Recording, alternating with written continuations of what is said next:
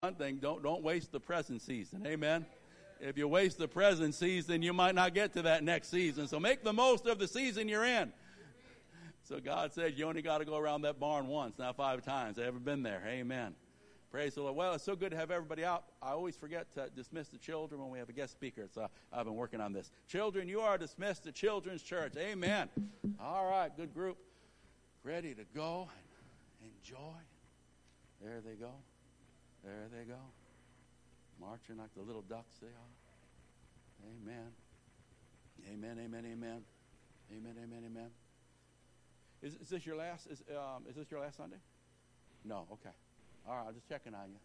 I don't, they're in a move. They're in a move, and I said, make sure you let me know when it's your last one, so we can bless you and pray off. All right. I just wanted to make sure. Amen. Praise the Lord. Isn't God good to us? We, we, we are so blessed this morning. Our brother and sister Benegis with us. Um, they haven't been here probably seven or eight years. We were back in the fellowship hall last time they were here, and uh, for many many years they were over the our district, the youth department. And before that, if you would believe, they were one time Christina's youth pastors. Amen. Yeah, that, that was that was a, a, year or two ago, um, one or two years ago. Um, but now, for at least the last decade or so, they've been in Europe, out of Brussels, and they've been training workers, working in the Bible school, doing some. It's so exciting when you train workers, because every life you touch, you can only imagine how God's going to multiply that effort. Amen. You don't waste any. When you deal with young people, especially, you, no, no teaching is ever wasted. No time is because they're going to take it long after you're with Jesus. They're just going to take it and use that. And so it's a great ministry. They're doing a great job, and we're so good to have them here, brother and sister Benegis. We love you. God bless you. Come on up and. Amen.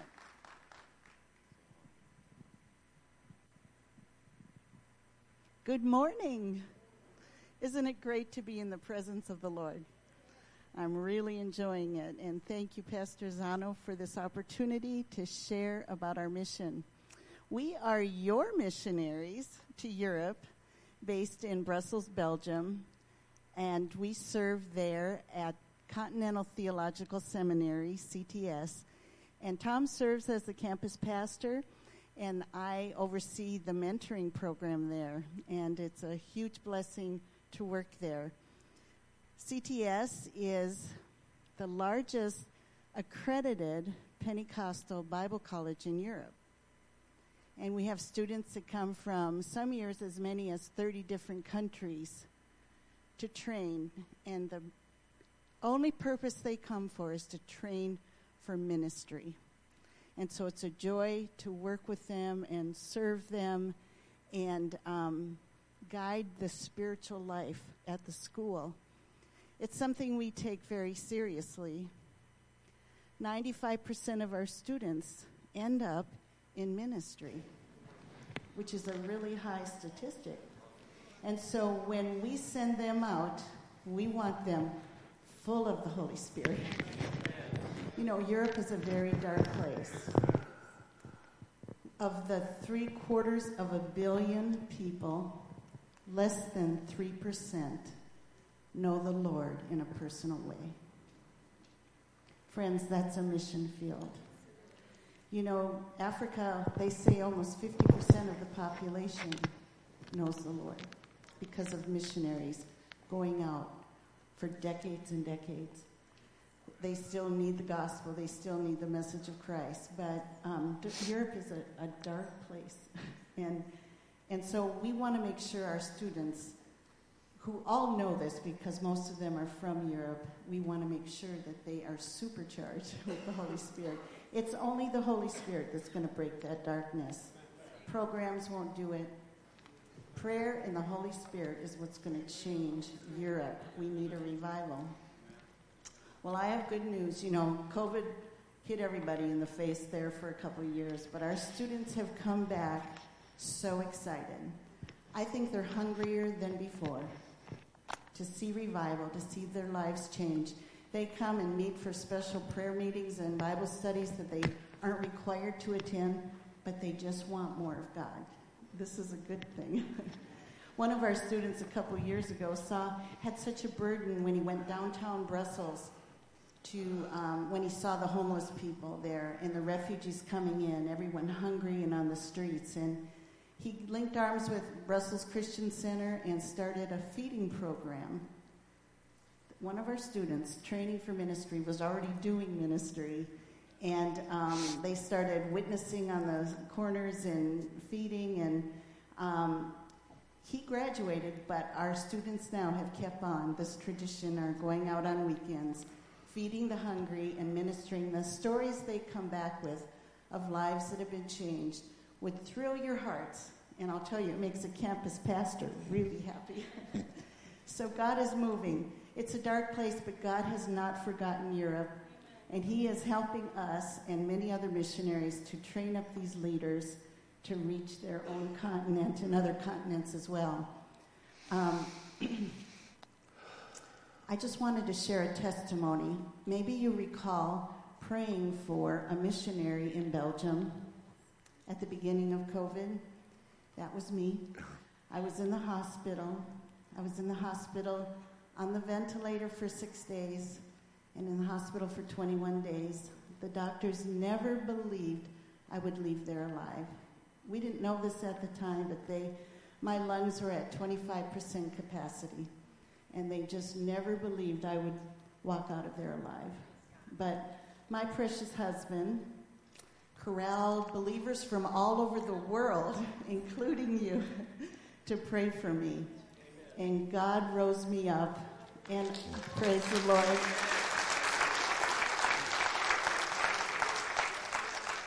And on Good Friday, which Tom likes to call Best Friday, I was released from the hospital. And on Easter Sunday, we had communion together in our little apartment praising the Lord for his goodness to me. So thank you for your prayers. Prayer changes everything. When I was in recovery, and it, it's taken several months, and I still have some challenges, but um, praise the Lord, He's with me every day. Um, he, when I was in recovery in our apartment, he asked me to write down the way He was with me when I was in the hospital. So 21 days, I don't see Tom, I don't see anyone but people with hospital garb from head to toe. They speak Dutch, and I don't. and it was a challenge. But every day, he was with me. He gave me scriptures that I'd memorized when a little tiny child, brought them back to my memory. Called me to meditate on scriptures. He gave me songs in the night when I was couldn't sleep and I was so discouraged and didn't know what was happening to me. I was never alone. He was faithful. And I want you to know no matter what you're going through, you're never alone. He is with you every moment. He asked me to record this, and so I've learned it's better to be obedient to Him than to not be.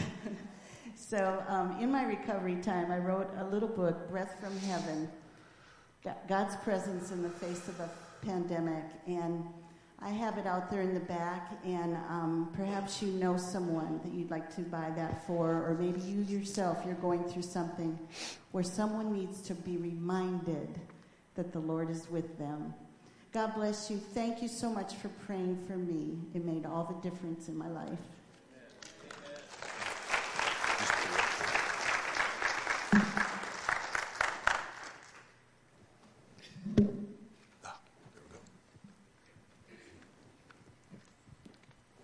Amen. What a joy to be here today with our friends. So we have so many friends in this church. Uh, we all go way back, and we're not going to talk about that because I'm still 19. well, I am in denial also, but but what a joy to be with our dear friends the Zanos. Thank you so much for the opportunity to be with you today, and to all of our friends here at Pleasant Grove for many many years. God has blessed you and and I just got to say, what a beautiful building you've built here. What last time I was here, this wasn't here, and uh, and it is a gorgeous building, and I know that God is blessing you. Well, this morning I want to talk to you for a few minutes on the theme of God is big. And before I do that, however, I just I just want to say thank you because. Um, um, of, of, so many areas of mission support that you help us with. First, I'd like to introduce our family. I think we have a photo of our our kids here. Uh, the big guy on on the big guy there is uh, our son, uh, Brady. He's an executive pastor at a church in Lakeland, The Way. And then the girl on the right, my right, uh, what, anyway, the girl right in front of the white dog is our daughter, and she is, um, uh, her, and her husband are executive directors of a teen challenge in Griffin, Georgia. So we're so proud of our family, and the grandkids are all doing really well. Probably the greatest sacrifice for missionaries is being away from their kids, and even worse than that, being away from their grandkids. because grandkids are better. anyway, but this is our family, and I just wanted to uh, introduce them to you. But also, I want to say thank you for praying for us. Uh, Phyllis mentioned how you prayed for her, and during no, th- those dreadful moments uh, of our life, it was, it was only 21 days actually, but, but they were dreadful moments for us, and we had no idea of what was going to happen. Uh, in the hospital. They did not expect her to live. They gave me every day at 3 o'clock. I couldn't go to the hospital, but every day at 3 o'clock I could call the doctor and check on the progress. And uh, I was just desperately alone. And so I would. I would, I would drive to the hospital parking lot and park there just so I could be close to my wife, you know because I wasn't prepared on being alone. I couldn't cook. I couldn't do anything very good, you know. And, and the lockdown happened right the next, actually the, the following Monday after she went in the hospital on Friday. The lockdown started, and so our school was was closed, and um, just just you know, it was a it was a dreadful moment. And uh, but because you prayed, God has raised her up and and, and, and, helped us in so many different ways, and we deeply appreciate your prayers for us. Also, I got to say thank you for the um, financial support that you've been giving to us every month for the last 10 years. It's that support that keeps us on the field and helps us to do what God has, has called us to do there. While my wife was in the hospital, I was alone in our apartment, and I was, you know, she was God was giving her scriptures and songs from her past and all that. And at the same time, I was being blessed by the Word of God as I would open the Word. And there was a couple of verses that really stood out to me during that time. And, you know, I had read the book of Romans through probably a hundred times, maybe more than that. I had taught it and just thought I understood it. But in Romans chapter 4, verse 17, there is one verse that stuck out so bright for me during that and became such a blessing in my life. And it's in Romans chapter 4, verse 17, and it says, As it is written, I have made you a father of many nations. He is our father in the sight of God in whom he believed. The God who gives life to the dead and calls things that are not as though they were. Now, this is a story of Abraham and Sarah. And at this moment in their lives, um, they are expecting God to answer their prayers. And um, he hasn't answered their prayer yet. And, and God had made a promise to him many years ago. He's going to be the father of many nations. And, um, and something ins, ins, inspirational happened. God answered his, God answered his, uh, uh, his prayers. God, God fulfilled his promise to Abraham and, and even though, you know, when we're the age that they were at, Abraham was almost 100 years old, Sarah was over 90 years old, we're not praying for children by the time we're 90 years old anymore, are we? we're not doing that. But God, when Sarah was dead, when Abraham wasn't, it wasn't possible for them to have a child, God gave them a child and fulfilled his promise. I'll tell you, when, when, we, uh, when we, God gives us a promise, we need to hold on to that promise until it's fulfilled. So thank you for praying for us during that time. It was a trying time for us, but, but um, God blessed us and ha- has helped us through it. And then I also want to say thank you for all the ministries here in the church that you give to. And uh, like, like uh, BGMC is one that's really, really important to us. And I, I, it was during this COVID time, you know, at our school, uh, Continental Theological Seminary, for every class, a student has to write an essay for that class every semester. Every, every class, every semester. The first year, it's 1,500 words with 25 sources.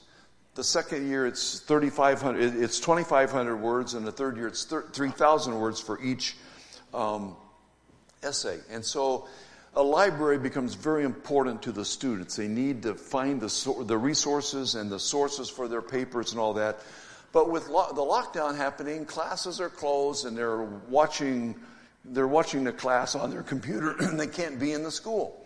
They, they, uh, it was completely locked down and therefore they can't go to the library. Well, one of our professors got online and discovered an online library that we could pay for.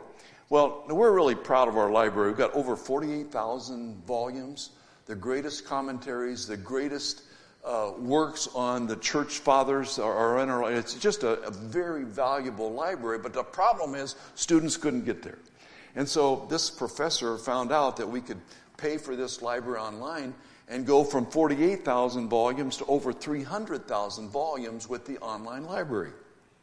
Well, we didn't have the money to pay for it, so we solicited BGMC and they helped us get going on the new library. And so now every year BGMC helps us a little bit with the library costs. It's very expensive to have a library like that. But, but, but BGMC helped us with that library cost. And also, my wife mentioned that we have students who go out uh, in, in ministry and reaching out to people downtown Brussels every Friday night. And the church we attend uh, there is uh, International Church, and they work together with the school, and and God has provided a miracle for them to, to have an industrial kitchen. It's a long story. I really don't have time to tell the story, but in this process, uh, because of the student who re- was reaching out to lost people, the government said you can't cook food and take it out there because you don't have an industrial kitchen. Well, through the process of all this, God has given our church an industrial kitchen in a miraculous way. Over $50,000 worth of equipment and, and, and kitchen stuff has been donated and given, and it's just really an exciting thing. And so they go out. But I promise the students that, you know, uh, if you need literature for your outreach, then I've got some friends in the United States that like to give to Light for the Lost. And so thank you, men, for what you do because you help us in our outreach in providing the literature that's necessary for our work.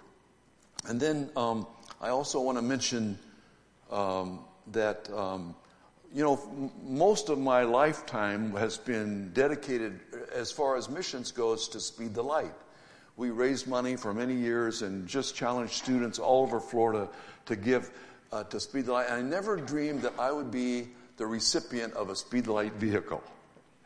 And um, shortly after we got to Belgium, this car was purchased for us. And uh, we were able to do part, part of our work is with the school, the other part is with international churches. So every, almost every Sunday, we're in a different country and a different church and a, and, and, uh, and so we, we drive a lot of where we go, and this car has helped us get to, well, we go to Sweden once a month. You know, we drive through Germany to Sweden, and uh, we, we, this car has helped. And just a couple months ago, you can see the odometer there. We just turned 200,000 kilometers on this car, this Speedlight car. And I'm not really interested in getting rid of it right now. It still runs really, really good.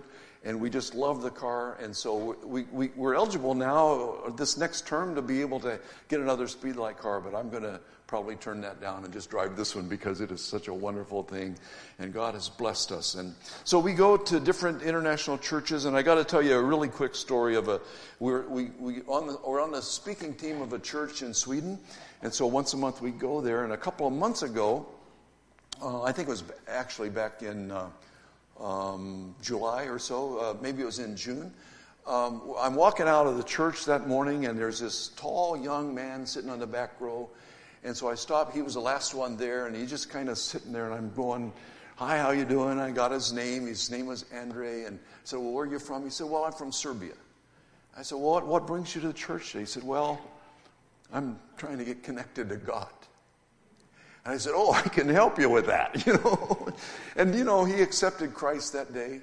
And uh, I wasn't there the next Sunday, but he was back. And then the f- Sunday after that, I called the pastor and was talking about the church. And he, I said, Well, how about Andre? Is he back? He said, Well, yeah, he's bringing his whole class back now to, to, uh, to, um, uh, to church. And it's just amazing how God touches, works through students and young people when they get fired up with the, the love of God that Pastor Hood was talking about earlier, how, how God changes us and completely uh, gives us a, a, new mind and a new heart. Well, anyway, Andrea kept coming back, and I'm just reminded of times in history where conditions of the world caused God's people to call on Him. And we're in one of those moments today. We're, we're in a, a moment that, as God's people, we need to be calling on God because the problems that we are facing are bigger than us. and there are a lot of people and politicians and different companies and all that, people who think that they have the solutions to all the world's problems. But I want to let you know today that our God is big. Our scripture today is found in Jeremiah 33, verse 3. It says, Call on me and I will answer and tell you of great and unsearchable things that you know not. The King James Bible says, Call on me and I will answer and show you great and mighty things you know not. And, and this was a time in Jeremiah's life when it was a similar time as, as in, in the West, in the United States and Europe today, where there are huge problems facing. At this time in Jeremiah's life, he, he had been detained because he was telling the truth. He had been telling King Zedekiah that if you will, if you will go out there to the Babylonians who have surrounded us, you know, Israel had already been taken captive to Babylon uh, uh, several years before. And so now they are invading Judah, and the, the people are in total denial of what really is going on. They are getting ready to be taken out. But they refuse to listen to Jeremiah's message as what they should be doing. And so they detain him. And in the middle of this detention in the court, uh, King Zedekiah had an audience with him. And, and he said, Tell me the truth. What really is the truth? And Jeremiah said, Listen, the Babylonians are coming, and you better be ready for that. And, and of course, they were in denial. And at this moment in Jeremiah's life, God says to Jeremiah, He says, Call on me, and I will answer and show you great and mighty things that you know not. And I believe today that we, as God's people, need to call on Him in spite of the darkness around us. We're living in a pretty dark world at the moment. Europe is pretty dark. Less than 3% of Europeans know Jesus in a personal way. We live right across the street from a church, and there's a little bit of a bright spot in, in the church that we live across the street from because a few years ago there was this Pentecostal revival in the, in the Catholic Church, and there's a small group of those people who still are meeting together. Every once in a while, they rent our chapel at the school and they have their meetings, and they're very Pentecostal. And so there are certain bright spots, but overall, there's, there is such darkness in our world today. And it's, it's really dreadful in many ways. But this is a moment that we as God's people should be calling on Him and asking Him to touch us in such um, a, a, a, a mighty way as He has in years past. We serve a big God.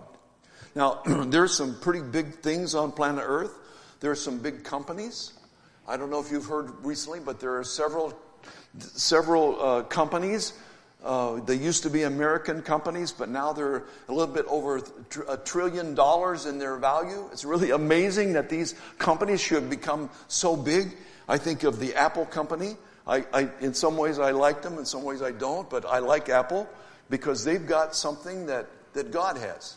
You know, every once in a while, I, I get a message on my phone that says, it's time for an update. and I'm going, but my phone is fine. Everything is working fine. I, I really don't need an update. But they say you need to update. And I say, well, how do they know I need an update on my phone?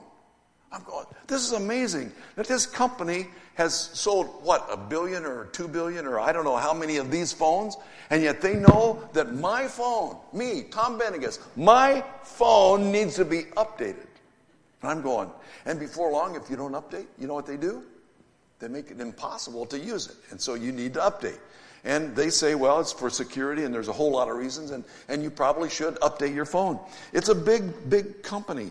And there's another one um, uh, like the Apple company that's, that's, become a huge, it's Google, and there's a company called Amazon. You may have heard of them. They've become a monster company, really huge. And there's one called Facebook, and there's Microsoft, and there's numerous companies that are big companies and seem to be dominating the landscape, landscape of finance in the world today. They're big, but they are not bigger than our God. They are not bigger. Though they think they are sometimes, but they are not. And they are submissive to the, the rules that God has given to the world And uh, it, it's just amazing how they can think that they are bigger than him. And there are also some pretty big com- com- countries. The United States is a, is a, is a really big country. And the European Union, they think they're big also. And together, they, they together, they're working together, they think they can take the whole world. But the fact is, our God, these countries, the countries of Europe, the United States, is under the dominion of God. and a lot of people don't know that. We need to let them know. Because no matter how much pressure the Antichrist is putting on the world today and on people and on the things that people do, he's not bigger than our God. Our God is bigger than him. He says, Call on me, and I will answer and show you great and mighty things that you know not. Now, today, um, on our table in the back, my wife mentioned her book. We got a couple of things we want you to stop by and pick up. We've got our, our prayer card, our prayer. It, it, this is a reminder for you to pray for us. And so pick up uh, one of these prayer cards. And also, there's a magazine, uh, a Worldview magazine on the table that um, uh, is, uh, is uh, has stories about all the ministries that uh, so many God ministries that are happening in Belgium. Our school, Breaking Chains, and different the Students for Christ, and all the, the ministries that are going on in. Um, in Belgium is, are in this magazine. I'll refer to this in just a minute. But on the back of the card is a, a list of 10 things on how to pray for your family. And I rather say how to pray for lost people. And uh, our God is big. And our God loves people. He, loved, uh, he loves us. He, he, he loves me. How many remember the first moment that you really realized that Jesus loved you so much. He gave himself for you and he wanted to change your life. That life change, at least for me, and I, am sure for you, was a radical change in my life that I'm very thankful to God for. But on the back is a list of 10 things how to pray for your family. This morning I'd like to just refer to a couple of them. In, in, in this message on how big God is. The first one I'd like to mention is ask God to soften their hearts.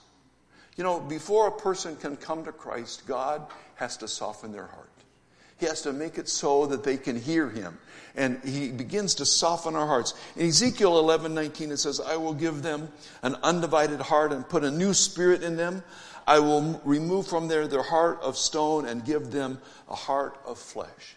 In other words, he's going to soften their heart. And the hardness that has come due to circumstances. We don't know all the reasons why people get hard in their hearts, but sometimes it's, it's our own failures. God's people sometimes fail and people get angry with us and upset and they say, I'll never talk to that person again. And they develop a little bit of a hardness in their heart. And that hardness stops their ears and they can't hear the voice of the Lord. And as we pray, God, soften their hearts, He begins to soften their hearts. That's the first thing that we should do. We should always be praying for our friends and relatives and lost people that God would soften their hearts so they can hear His voice. And then the second thing is, is to pray that God would send a spirit of conviction. Uh, before I came to Christ, um, He convicted me of my sins. I didn't like it. I, you know, the truth is, there, a lot of people may not like to come to church because when they come to church, they feel convicted. And there's a little bit of an, but that conviction will always be there until they submit themselves to the Lord. And so we need to pray that God would send a spirit of conviction. John 16, 8, it says, When he comes, he will convict the world of guilt in regard to sin and righteousness and judgment. Salvation is a supernatural event, and it's because He has convicted our hearts and He touches us and changes us and delivers us from the conviction that's there in our hearts. I've read so many stories of great revivals. Azusa Street, there was a great revival in Europe, in Herrnhut, Germany. In Sweden and in, in, in England, there were great revivals that took place in years past. In fact, right on this very property, I don't know, maybe one of the greatest revivals in the United States took place right here in this part of Florida, where God sent his convicting power of the Holy Spirit to touch people, and people who never thought they would ever enter a church or enter a campground or enter wherever the Holy Spirit is moving, they never dreamed that they would do it. They find themselves there. I think of the banker in Brownsville a few years ago who was angry with his wife because she went to that revival meeting. because she was so hungry for God, she knew that God was supernatural and she needed him. And this banker was mad at, at the fact, and so he went after her. And so he got to the church in the middle of the meeting. John Kilpatrick told this story. I mean, I, I, it's hard for me to imagine this taking place. But this banker, this elite leader of the community, steps into the auditorium in the back, at the back doors, and immediately was slain in the spirit. laying on the floor in the doorway, people walking over him to get out the door. I mean, this guy, God is big. And God sends conviction. And no matter when we pray that God would convict people of their sins, He begins to do that. That's where we should be today, asking God to send a spirit of conviction to the world. Stories about Azusa Street. I mean, there was a perimeter around that old barn that was that, that where people were meeting and the Holy Spirit was doing miraculous things. I mean, the Holy Spirit was doing things that are almost beyond our imagination. Things like people that had open stomach sores being healed instantly. People, people, uh,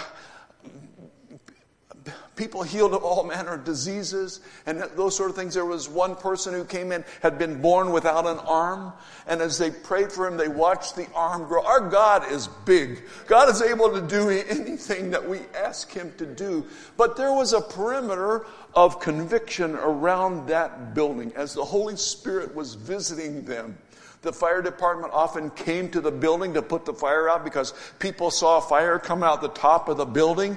And so the fire department would go. It's their duty to put the fire out. they got there, there was no fire except for the power of the Holy Spirit that was resting in the room that was there. So many stories, but we need to pray, God, do it again. Our world is in desperate need of a revival of an awakening, of something big to happen. And we believe that He's coming because it says, In the last days, saith God, I will pour out my Spirit on all flesh. It says, Your sons and daughters will prophesy. And many parents say, That is impossible. I'd, I'd have parents used to talk to me and they say, you, you know, you, you shouldn't say that. You shouldn't quote that. I said, why not? He said, well, you don't know my kid. And I said, well, that, you don't know my God because our God is able to arrest the worst sinner, the, the person in the deepest darkness, God is able to touch them as we pray that He would send His conviction upon them. And then the third thing is um, ask God to send a spirit of revelation. Ask for the spirit of revelation and wisdom. Ephesians 1:17 it says, I keep asking that the God of our Lord Jesus Christ, the glorious Father, may give you a spirit of wisdom and revelation so that you may know him better. And um, the last couple years, I've met several people that came to Christ because of revelation of Jesus. In fact, in the magazine that, that I want you to pick up a copy, the lead story is about a guy named Robbie who is from Syria. And Robbie came to, to, to Belgium as a terrorist. And uh, one day he went out to to kill somebody. He couldn't find the person. He was angry. And uh, he went home and turned the television on, and there was this French evangelist preaching.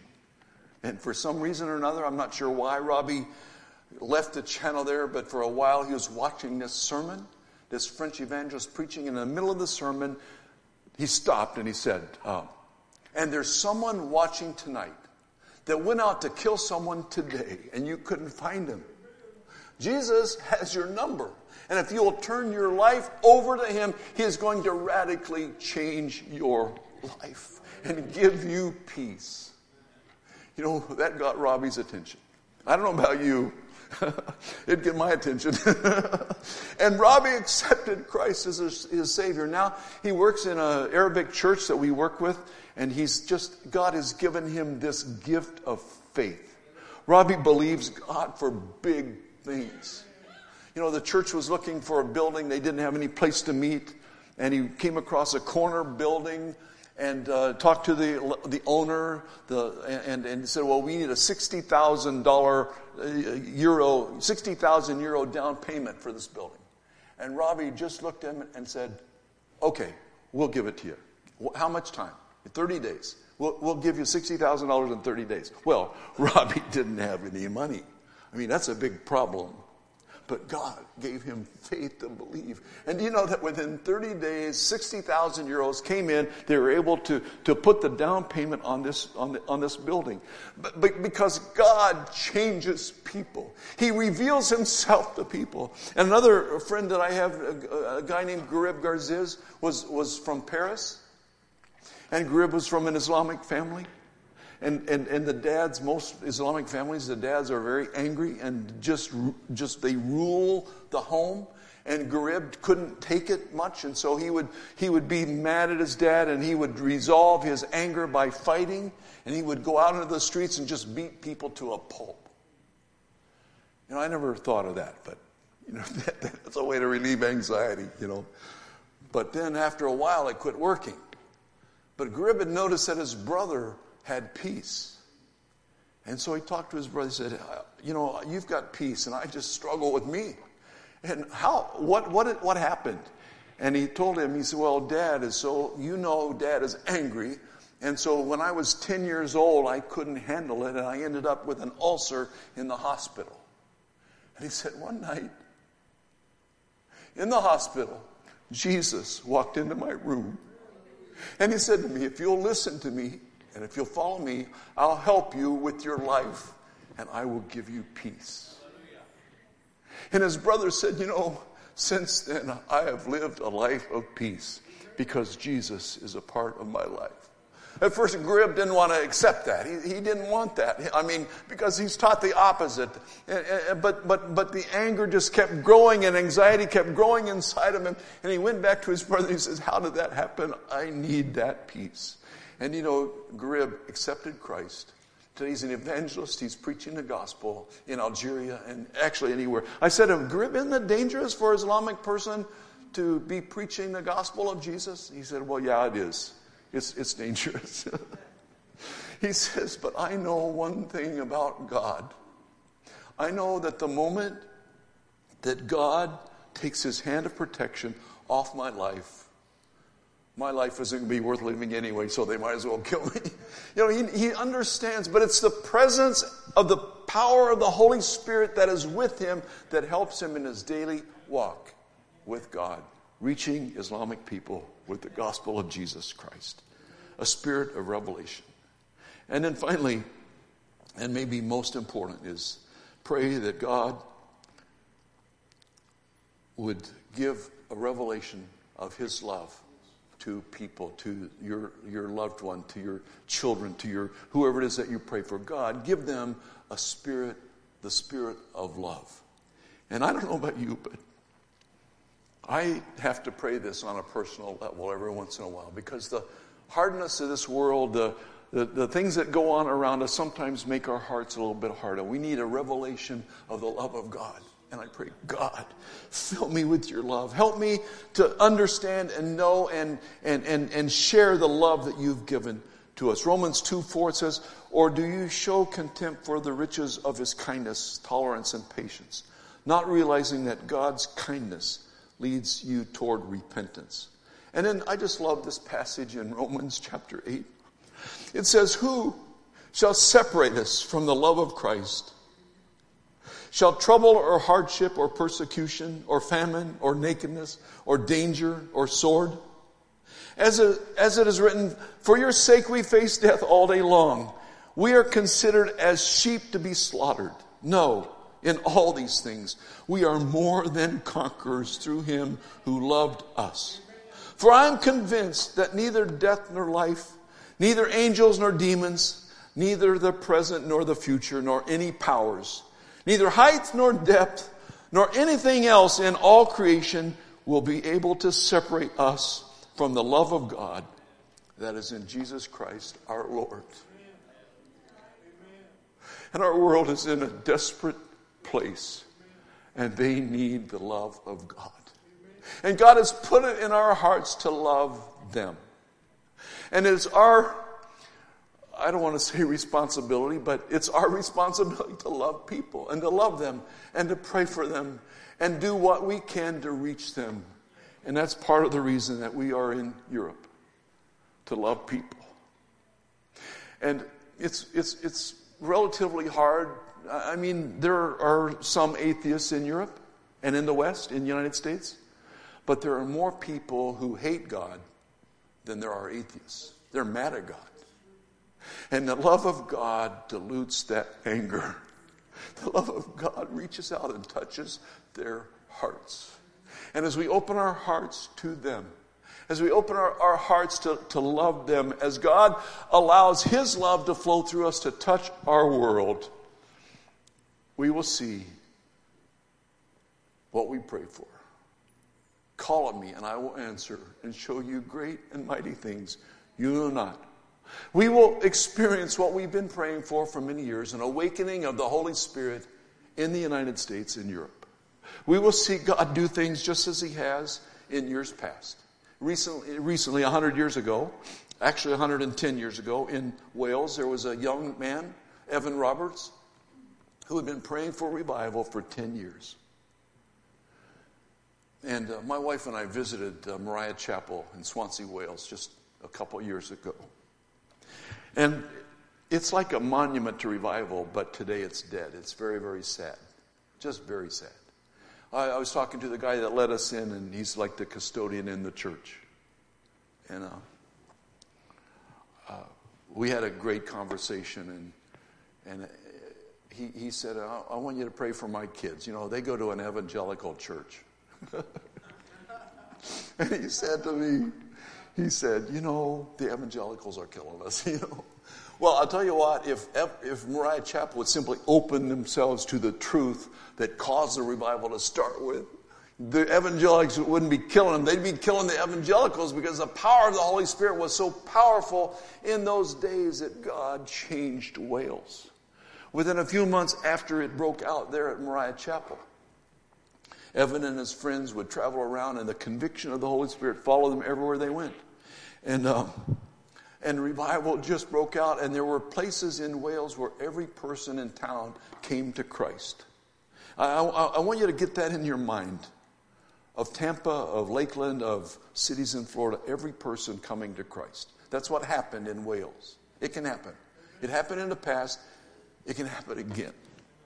But the enemy plants these doubts saying, oh no, the, the sin is too big. But our God is bigger than the sin. We serve a big God. Uh, there was a town where uh, the, the, a reporter went to the police station. This was in Linfi, Linfi, Wales. A reporter went to a police station wondering what the policemen did now that there was so little crime in the city. And they told him, well, we serve two pur- we used to serve two purposes, dealing with crime and controlling crowds. Now that the revival has come, there's no crime. And so we go where the crowds are, to churches. And we have several good singing voices among our policemen. And we formed three quartets, and sometimes they let us sing in the church meetings. and also in Linfi, they, they, they, would have averaging 700 cases per week in the courts of, of, of, of criminal activity. But after the revival started, the average was two cases a week. You know, God has a way of changing people's hearts. And that's what, when we pray, that's what we pray for. And then there's a great revival that took place in Herrnhut, Germany. It's a long story, but Count Zinzendorf, his only goal in life was to be a pastor. He, wanted, he loved people, he wanted to be a pastor. But because he was a count, his family, and of course the courts and all the people in his level of society said, No, you can't do that.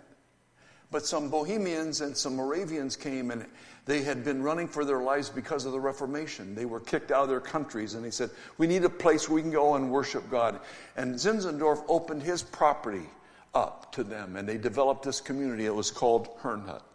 But before long, the Bohemians and the, the uh, um, Moravians started fighting because in their cultures they had served God in a little bit different ways and they were just at each other's throat. And Zinzendorf had done everything he could to make it possible for them to, to, to keep their heads on their shoulders. I mean, because people were dying because of things that were going on. the po- politics of the, of, the, of the time. And so he went, he came back from Dresden, where he was a lawyer in the courts, and he came back, he went door to door, and he begged them to forgive each other. He said, Listen, God has done so much for all of us. And, and there, there, we can work these issues out. And you know, they in fact did. And before long, they forgave each other. And then um, in August, it was in August of uh, 1727, God dropped in on a Sunday morning in their church service, and the Holy Spirit came in so powerful, and they had a mighty move of God. And, and, and uh, there, there's just so much about it, but it, it says that people began to weep profusely, that their loud cries drowned out the singing. Some began to pray fervently with intense voices and vigor and passion to worship filled their hearts as the power and the glory of the Holy Spirit descended upon the, the, the assembly. The presence of the Lord was so overwhelming, some of them reeled and sank down in the dust before God. As a time went on, the sweetness and joy and tasting of the Lord's presence was so intoxicating that they did not want to leave the church grounds. And you know, I've been to a lot of revival meetings like that where I just didn't want to go home. Because the presence of God is so sweet and so wonderful. He touches us, and that's what he did in Herrnhut, Germany. And then it was two weeks after this meeting that a few of the people in the church said, We need to be praying for our world. And 24 of them got together and they said, Let's pray around the clock. And two of them, each hour of the day, was on their knees praying for lost people. And you know, that prayer meeting went on for a little bit over 110 years, 24 hours a day. And everything that we know today about modern missions came because these people, it started with 24, these people prayed round the clock. And they sent their own missionaries. They were not a rich community, but they were very productive, skilled craftsmen and somehow or another, they were able to send their own people all around the world. They were the ones that went to the Indies and were willing to sell themselves into slavery to reach the slaves with the gospel of Jesus because the love of God so impacted their lives. They were the ones that actually led John Wesley to Jesus on one of his mission trips back to England. They were on the ship and they led him to Jesus, and that's when when uh, Wesley's ministry just exploded and, and took off. And by the end of this, that century, that community in Herrnhut, Germany had sent more than 2,000 missionaries to places all over the world. We serve a big God. He says, Call on me and I will answer and show you great and mighty things you know not. I don't know about you, but I know that He's here today and He wants to touch your heart. You may be here today and, and, and, and you haven't accepted Christ as your Savior. He's knocking on the door of your heart right now, and you sense a convicting presence of God in your life because this church believes and prays for lost people to come to Him. And if you'll open your heart to Him today, He will radically change your life and turn darkness into joy and peace and turn anxiety into peace. It's amazing what God does for us. You may be here today and you're plagued with anxiety or depression. Depression is the darkest part of our world today, and what people are doing to absolve themselves from depression is just bizarre. What people do, just it's just incredibly bizarre. But Jesus says, Come unto me, and I will, I will uh, call on me, and I will answer and show you great and mighty things you know not. He says, Peace I leave with you. My peace I give, not like the world gives, give I unto you. Let not your heart be troubled, neither let it be afraid. Jesus came for the purpose of giving us peace. And if we will call on him today, He's going to help you with the anxiety that you're going through today. You may be here today and you need guidance in your life. And I'm telling you, there's no greater guide than our God. He helps us with every detail. I had resigned my position in Lakeland and not knowing what I'm going to do. And I'd told youth pastors for 20 years before. Don't ever resign until you know what you're going to do. Don't, don't do it.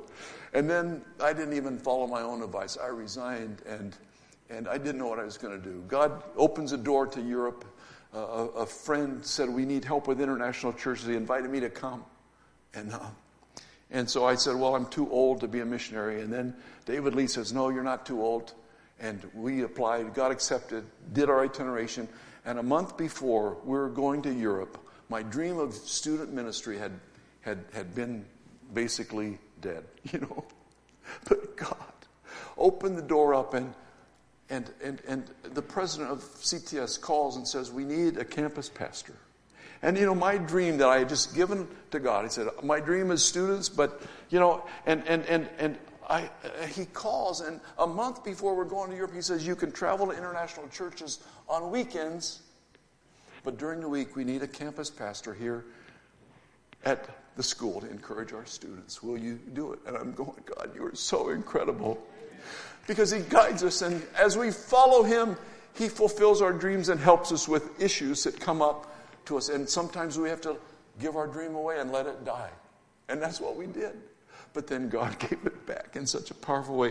You may be here today and you need healing in your body. Our God is big. He's able to help us with every. It says, Romans 8:11 says, but uh, um, uh, uh, but what?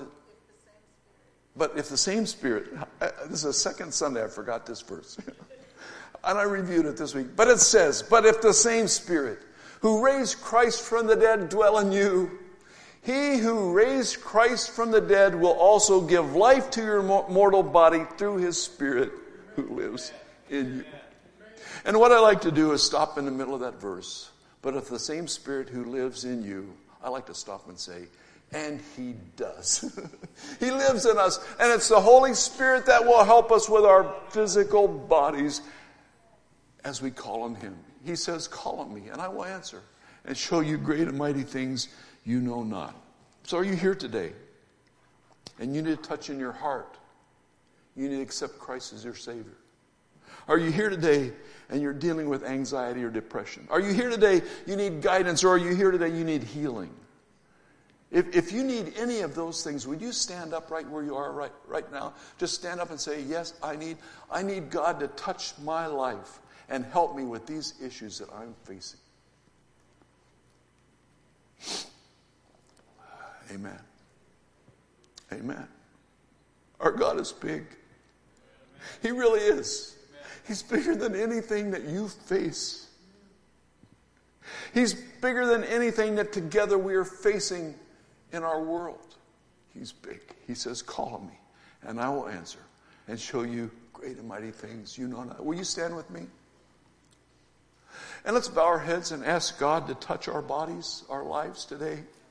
Lord, in the name of Jesus, Lord, there may be somebody in this room who has not received you as their Savior.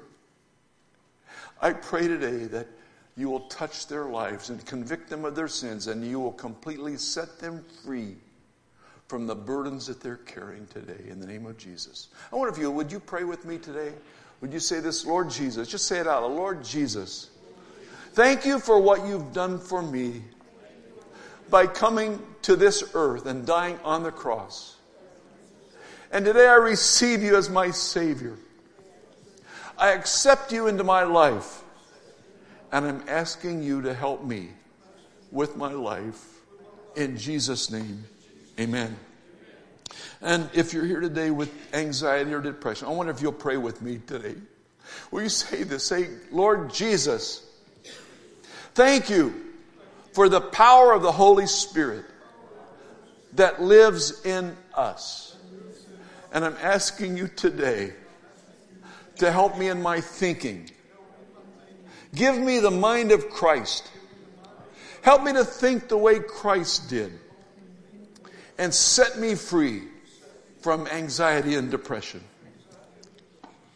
And if you need guidance today, I want you to pray this with me. Lord Jesus, Thank you for your help in my life. Thank you for guiding me It says, Yea, though I walk through the valley of the shadow of death, I will fear no evil because you are with me. And today I ask you to guide me and to help me with the very problems I'm facing now. In Jesus' name, amen. And I'm wondering today if you're here today and you need a physical touch in your body. Would you just lift your hand up right now and say, Yes, I need God? It says, But if the same Spirit that raised Christ from the dead dwell in you, and He does live in us. Holy Spirit, today I'm asking you to arise in our hearts and set us free from the afflictions that we are facing. Set us free, Lord Jesus, today. I just read this week of the 10 lepers who came to you. And you delivered every one of them. You set them free from an incurable disease. And Lord, today we ask you to touch our bodies. I ask you to help us today. I want you just to open your mouth right now and say, Lord Jesus, touch my body in Jesus' name. Lord Jesus, heal, heal my sickness in Jesus' name. Oh God, would you descend? Would you fill this room with the glory of God? And will you help us with the physical needs that we are facing as your people today? Because it says, Call on me, and I will answer and show you great and mighty things you know not. And Lord, we thank you for that.